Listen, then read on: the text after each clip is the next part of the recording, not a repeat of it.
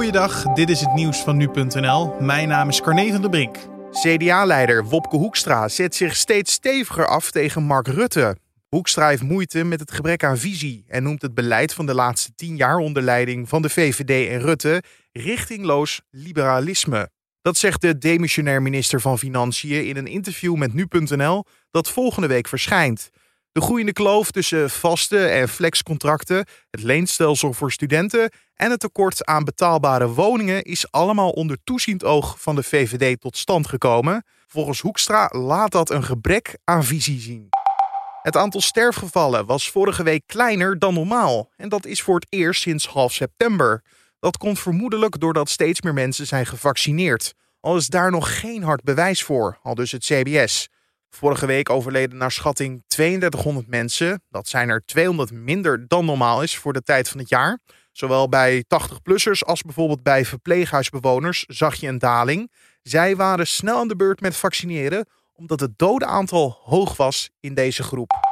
Tienduizenden Nieuw-Zeelanders mogen weer terug naar huis nadat ze eerder moesten evacueren vanwege een dreigende tsunami. Allemaal vanwege een serie van zware aardbevingen in de Stille Oceaan. De zwaarste beving had een kracht van 8,1.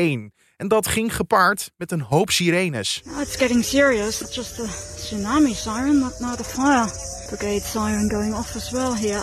So this is the most serious threat we've had so far that we've been living here. Good to see that um, system is working there. Inmiddels zijn de grootste golven gepasseerd en is het waarschuwingsniveau verlaagd. Er raakte voor zover bekend niemand gewond. En in Limburg is een Mexicaanse coronavariant opgedoken. In onder meer Sittard en Maastricht zijn afgelopen twee weken zeker tien mensen besmet geraakt met een Mexicaanse mutant.